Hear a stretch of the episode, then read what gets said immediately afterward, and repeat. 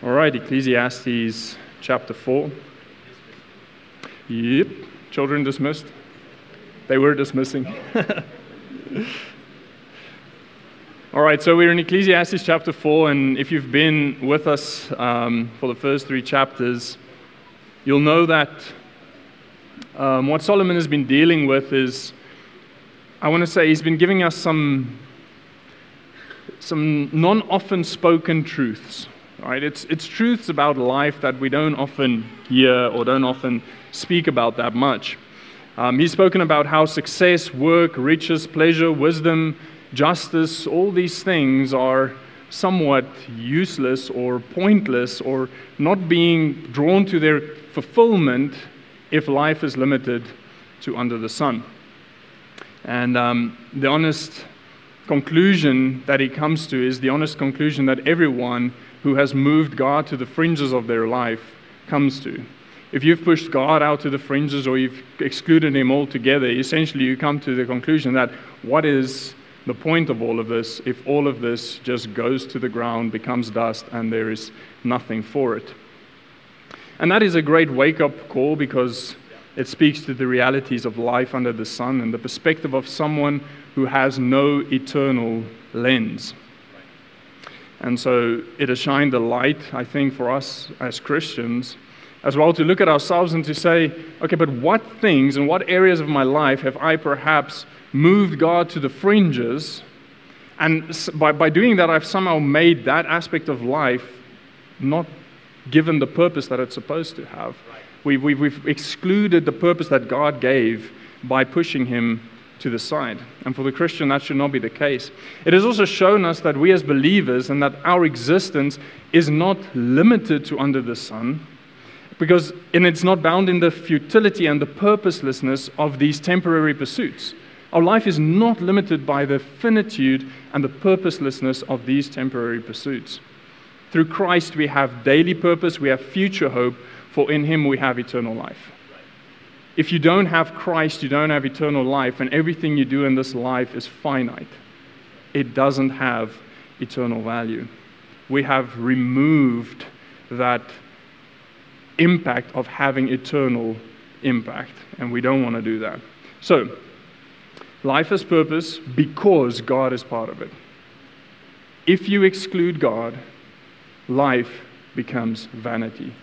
And that is what Ecclesiastes is all about. So now in Ecclesiastes chapter 4, the breakdown that I want to give is in verses 1 to 3, we read about a shocking return. So Solomon turns from something to something else, and it is quite a shocking return. Verses 4 to 6, he talks about a proper perspective for possessing. So the things that you possess, what is the proper perspective about that? Verses 7 to 12, he speaks about the need for friendship and companionship.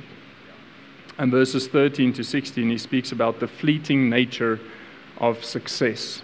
The fleeting nature of success. All these things are relevant. The whole book of Ecclesiastes is so relevant to our daily life. So let's have a look at that. Let's look at the first point the shocking, the, the shocking return. In verse 1, let's read together. It says, So I returned and considered all the oppressions that are done under the sun.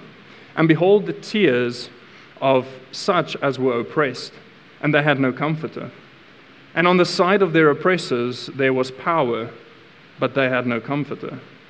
Wherefore I praise the dead which are already dead more than the living which are yet alive. Yea, better is he that, than both they which hath not yet been, who hath not seen the evil work that is done under the sun. That's why I say it's a, it's a shocking return. He's returning from chapters 3, verse 22 where it says, Wherefore I perceive that there is nothing better than, a man, um, that, than that a man should rejoice in his own works, for that is his portion. For who shall bring him to see what shall be after him? He's returning, he's, he's returning from this glimmer of hope, this purpose, this, this God given privilege of working and doing something productive and enjoying the fruit of your labor. That's where he's at at the end of chapter 3. That is your portion. That is the gift that God has given you. Enjoy it now because, as it says at the end of verse 22, no one is going to bring you back to enjoy that later. Enjoy the portion, enjoy the season that God has given you right now. It is a gift from God. So, but from that, he turns, and it's almost like he turns with a slight hope, a, a slight smile on his face, and he turns and he turns and he looks this way, and he sees the tears of the oppressed. And that, that, that, smile on his face quickly fades as he looks at the reality of the life of those people around him. He looks to see the oppression and the oppressed, and, you know, some of the oppression that he sees is probably his fault. He was a king, and because he wanted to accumulate the wealth and the success and everything that we've seen in Ecclesiastes, he taxed his people and he had a heavy hand on them and so he was one of the oppressors over the oppressed. And at the end of his life, he looks back at that and he says, I have all this wealth, I have all this success. And I look back at that and I say, I'm one of these that has caused this oppression. Now, why do people oppress? Because they're not happy with their portion. They're not happy, they're not thankful for what God has allowed them and given to them. And so, because they're not happy with their oppression, they desire more, and so they become oppressors and they oppress people to get more of what they want. It stems from the, of verse 22 of chapter 3.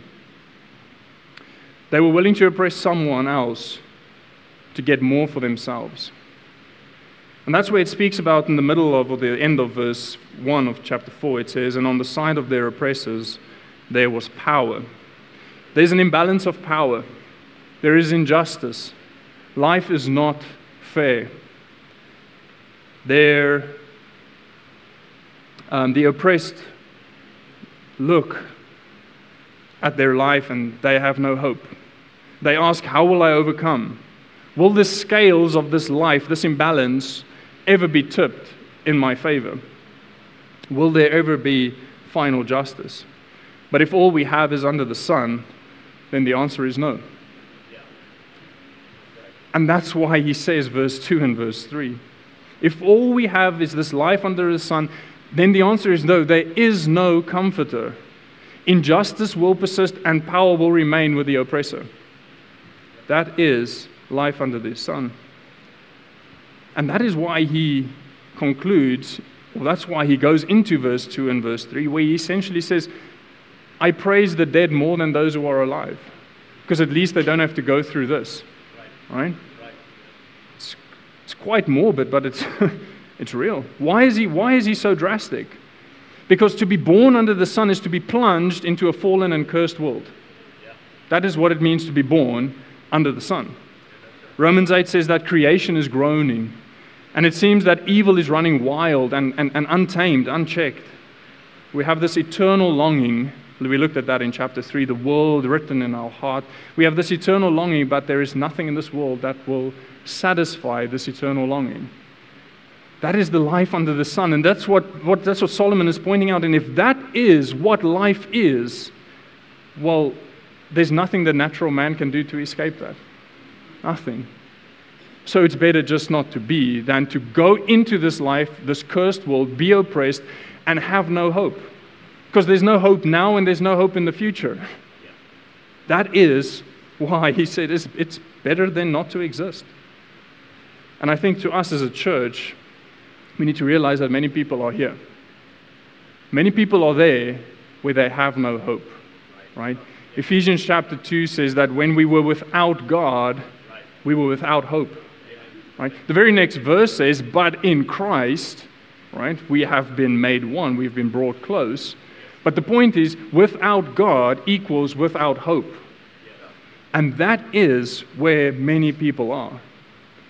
And I think it's this practical atheism, right? Now, I say practical atheism. I don't just say atheism. I say because you can, you can have this intellectual idea, yes, there is a God, but practically your life shows atheism. The idea that there is God is not affecting the way you live. And practical atheism, I think, is the the, reading, uh, the, the leading cause for increasing suicide and abortion rates in our, our culture. Yes, sir. Yes, sir. That is why suicide and abortion is so prevalent because What is, what is life? What does it really mean? There is no God, there is no hope. You remove God, and you remove the purpose of your existence. Now, many people, granted, so many people are right here where I said, right? But many people aren't. So why, why don't pe- all people live this way? And I think there's two reasons. The one is some people are not thinking or seeing clearly. That's the one group. They're not thinking or seeing clearly what's really going on. And the other group is those who are saved. so those who are not thinking clearly or not seeing clearly, you remember in lesson one or chapter one, I mentioned carrots and squirrels, right? The carrot, this dangling carrot that is hanging in front of you, that's always saying, just strive for more, just, just, just this next thing. Or the squirrel, the distractions of life, the, this thing, the, that thing, the next thing, right? Many people are not seeing, um, seeing clearly because of all the distractions and the temptations. They're chasing the next wind of futility. They're running down the next dead end road. And Satan is keeping people so busy and distracted that they cannot see their lives for what it is.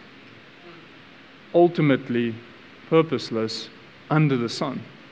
They're running around so much, we are running around so much that we don't see what is really going on around us. What is the effect of this life? And the reason Satan is keeping people so distracted because it's often the discovery of this purposelessness that drives people to purpose, and they find that in God. So if he can keep you distracted and if he can keep you so busy with this life, he doesn't have to worry about you finding God. And it's only at the end of your life where you realize what, where Solomon is, what have I done? Now, the second group who doesn't think this way is those who are saved, those who have been made new creatures, those who are alive to God. Our lives have been translated from death and finitude, right, into a connection to God, the source of all life and purpose. Amen. So, automatically, just by that translation, you are no longer confined to this finite and death surrounding life. Christian, our outlook has to be different to that of the world. The question is is yours different? It has to be. May I just mention very briefly that it speaks about comfort in verse 1, right? They have no comforter. And the oppressed having constant oppression and having finding no comfort. You know, in John chapter 14, John chapter 16, John speaks about the comforter has come that in this life you will be hated, that in this life you will suffer persecution, but it is expedient for me that I return to the Father, because when I return to the Father, Jesus says, I will send the Comforter to you, and he will guide you into all truth. So, even if you are oppressed, in the true sense of that word, right, not the virtue signaling, victim mentality oppression, like truth, you are truly oppressed, then God will send these comforters through the fact that you are saved to lead you into all truth. And you don't just have comfort in your day to day life as you walk with Him, you have comfort and hope in the future.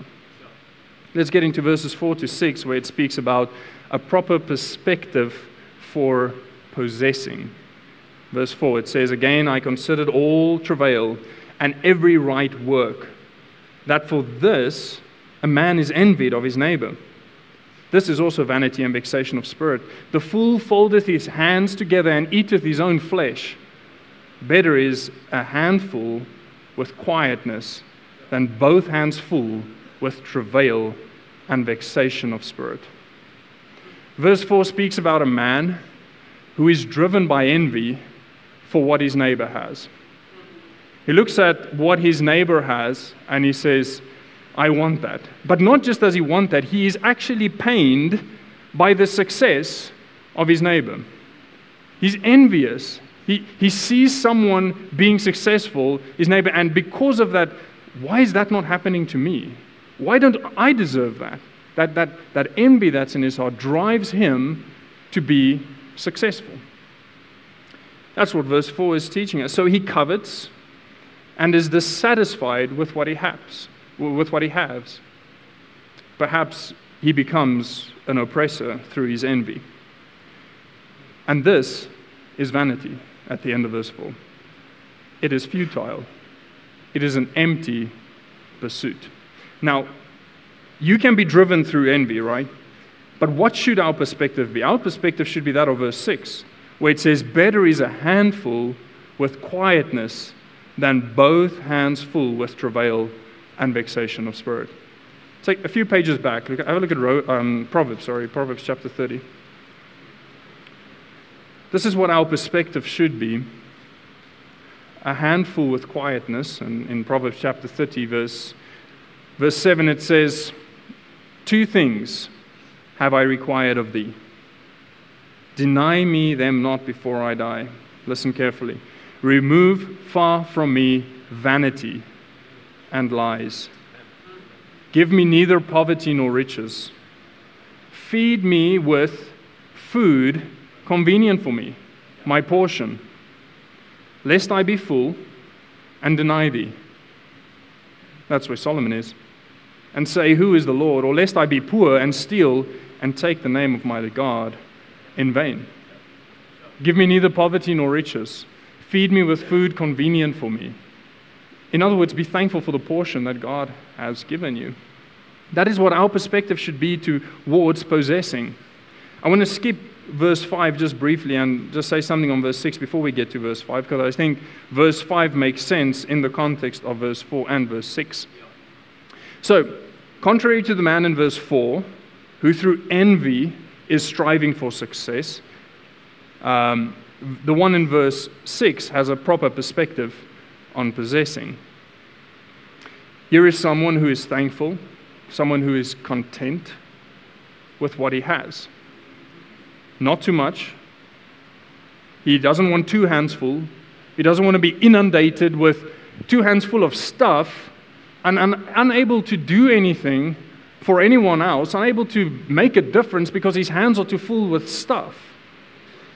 Whereas the man with one hand full still has a free hand to help and to give and to minister. Where if both your hands are full, right, the two hands full is pointing to the one in verse 4 who through envy is this, this lust for success is being driven.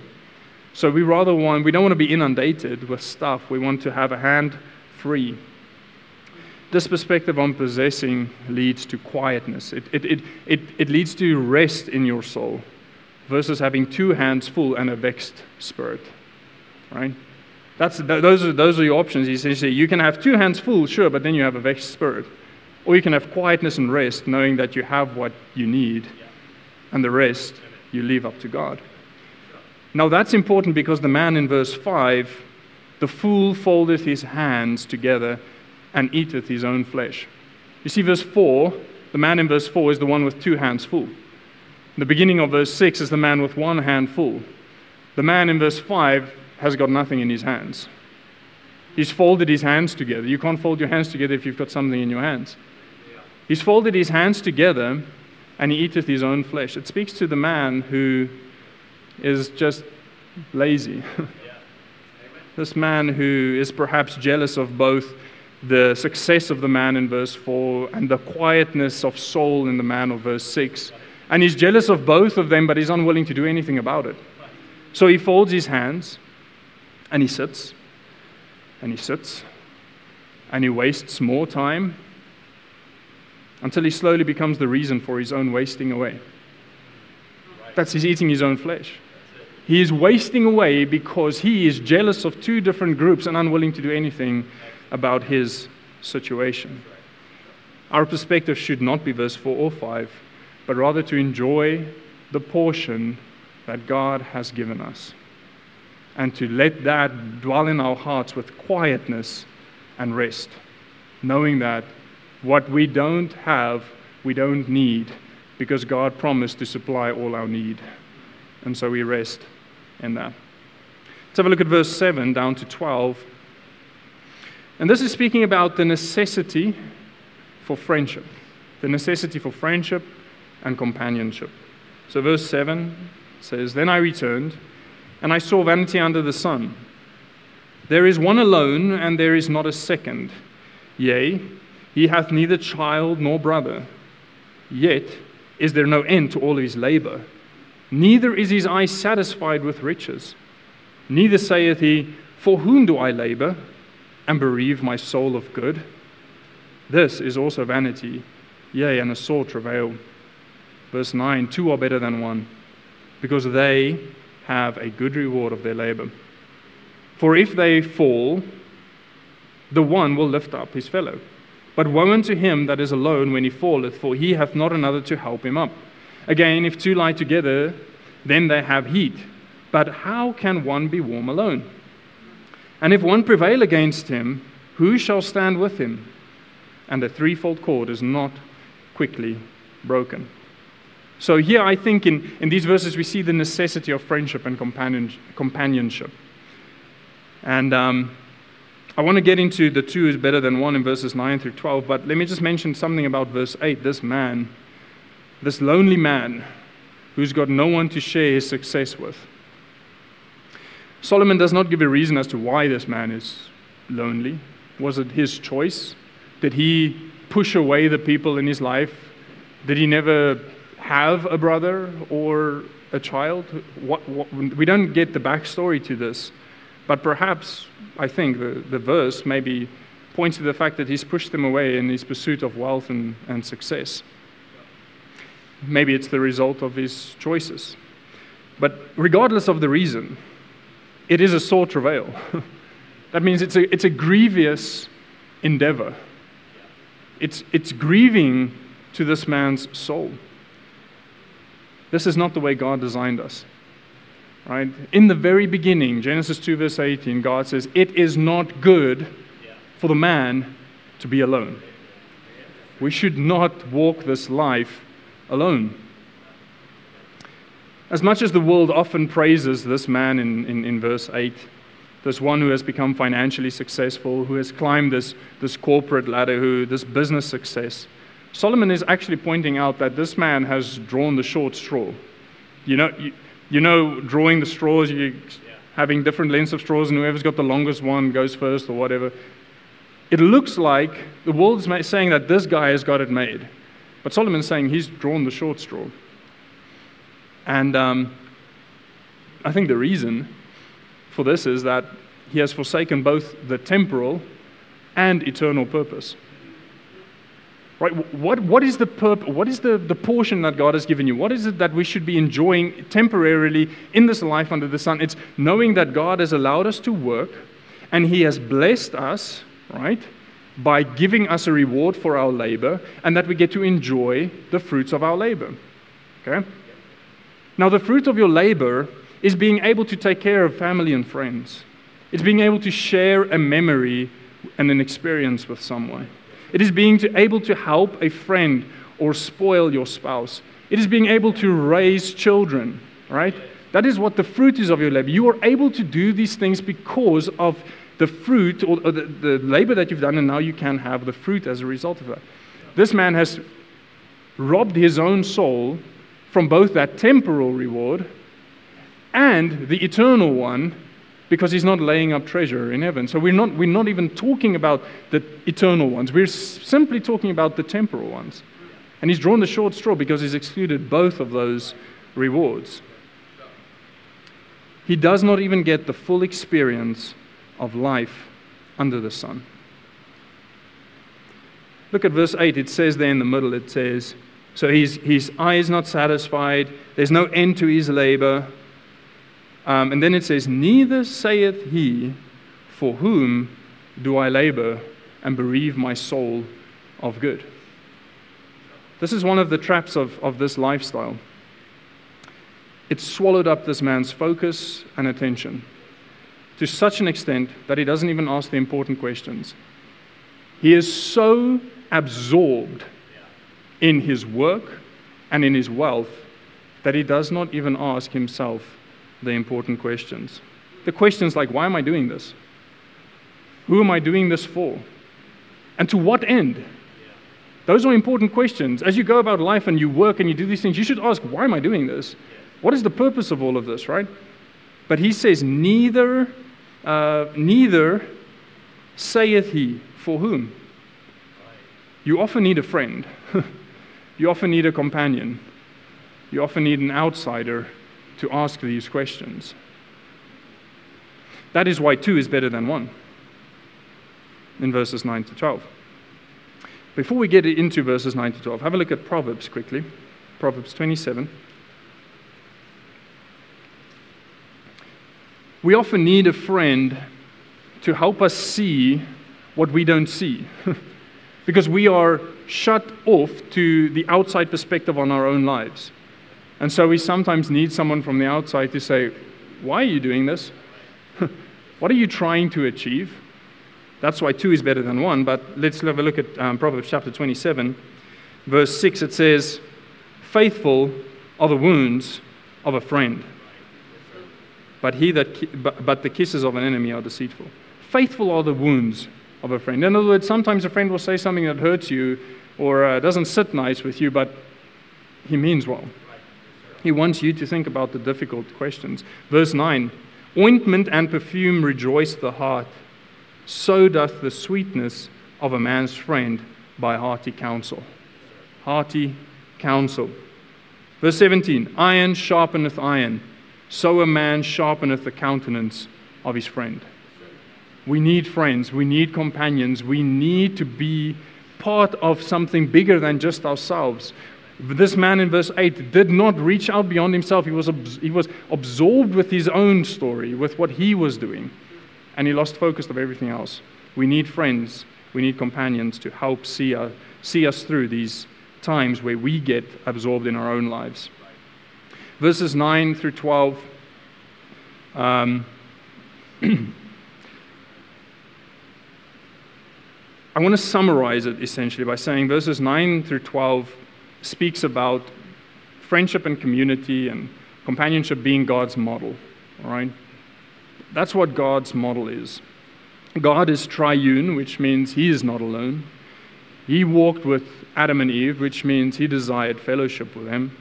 He gave Adam an Eve, which means that he instituted marriage and he wants the family to be part of what this life is all about.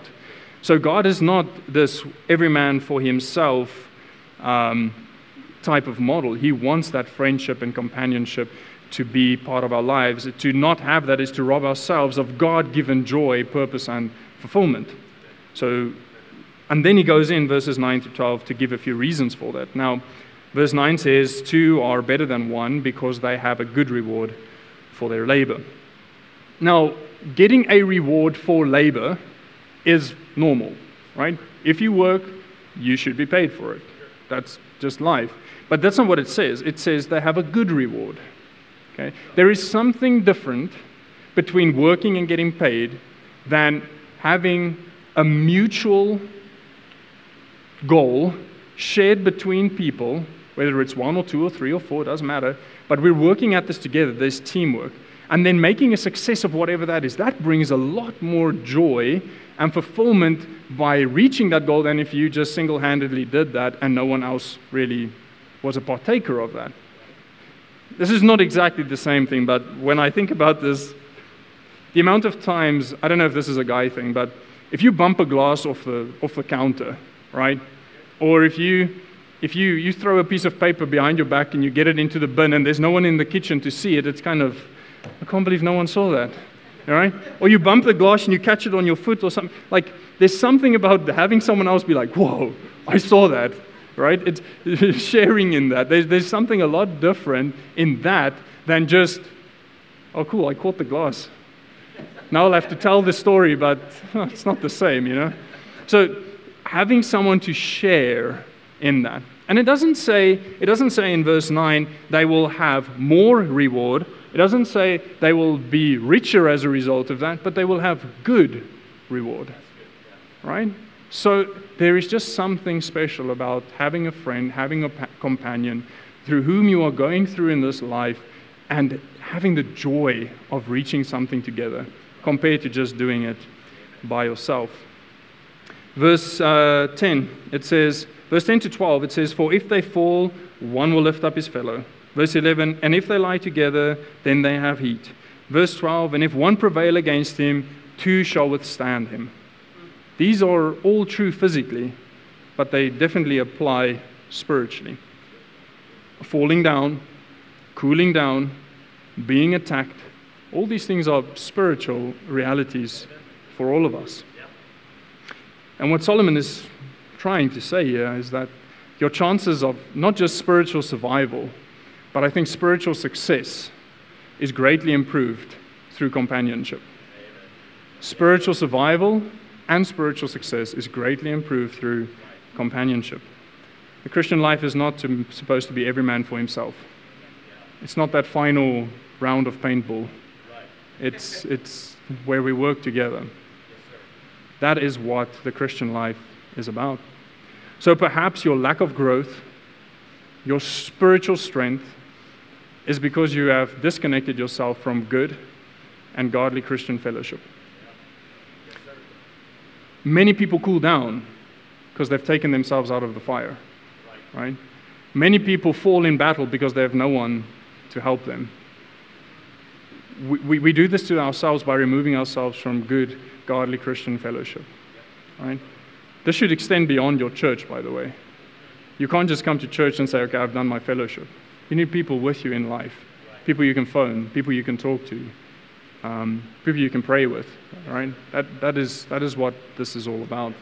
So we need to have that community. We need to have that good, godly friendship. Keep your place here. I just want to show you in um, Galatians, Galatians chapter 6.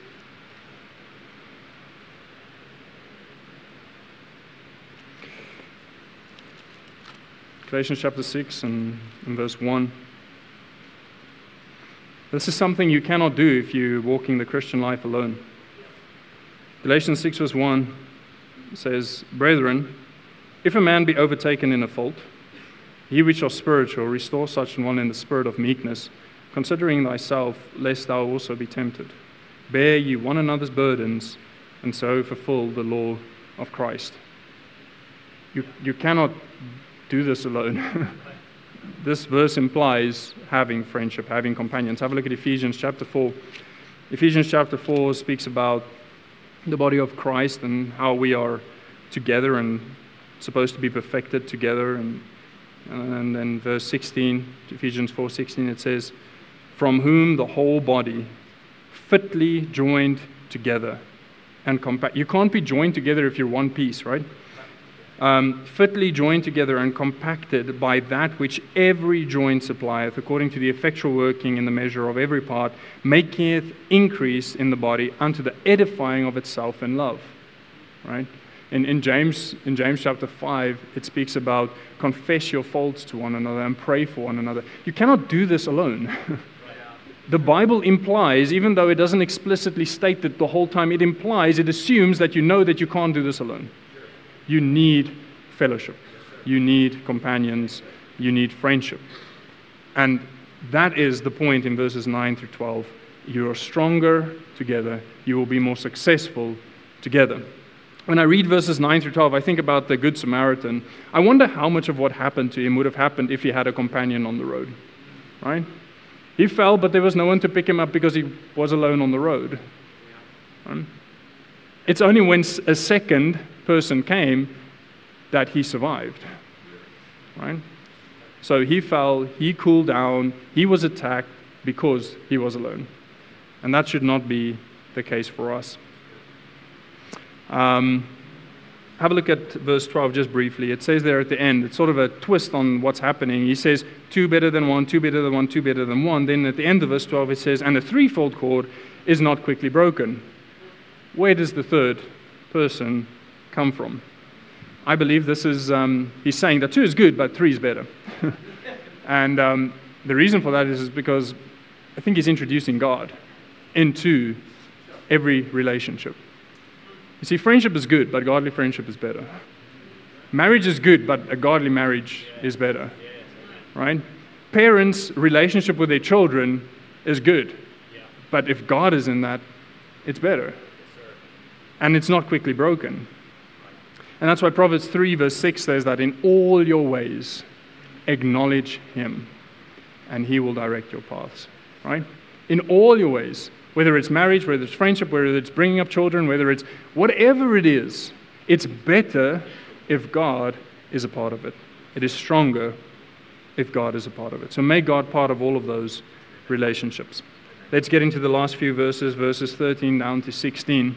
And in this passage or this portion, I think what he's saying is he's speaking towards the fleeting nature of success. It says, verse 13, Better is a poor and wise child than an old and foolish king, who will no more be admonished. For out of prison he cometh to reign. He's speaking to this poor and wise child, who out of prison he cometh to reign, whereas also he that is born in his kingdom becometh poor. In other words, it's not, it's not about your origin, right?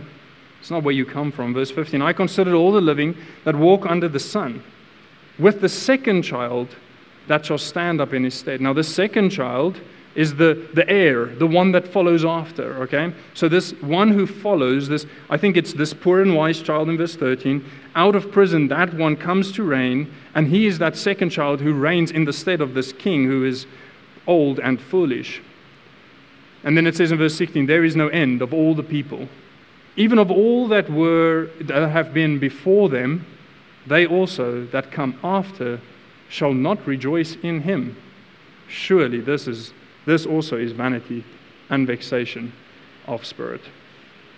Now, before I summarize or look at these verses altogether, let me just point something out in verse 13, and that is that it is better to have immaterial success than to have material success.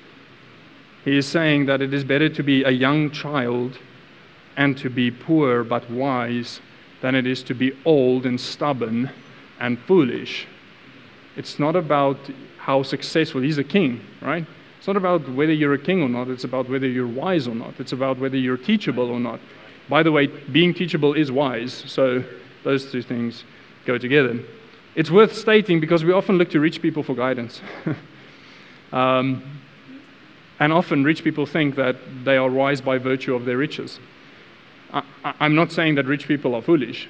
I am not saying that poor people are wise. I'm saying that the two are not connected explicitly, right?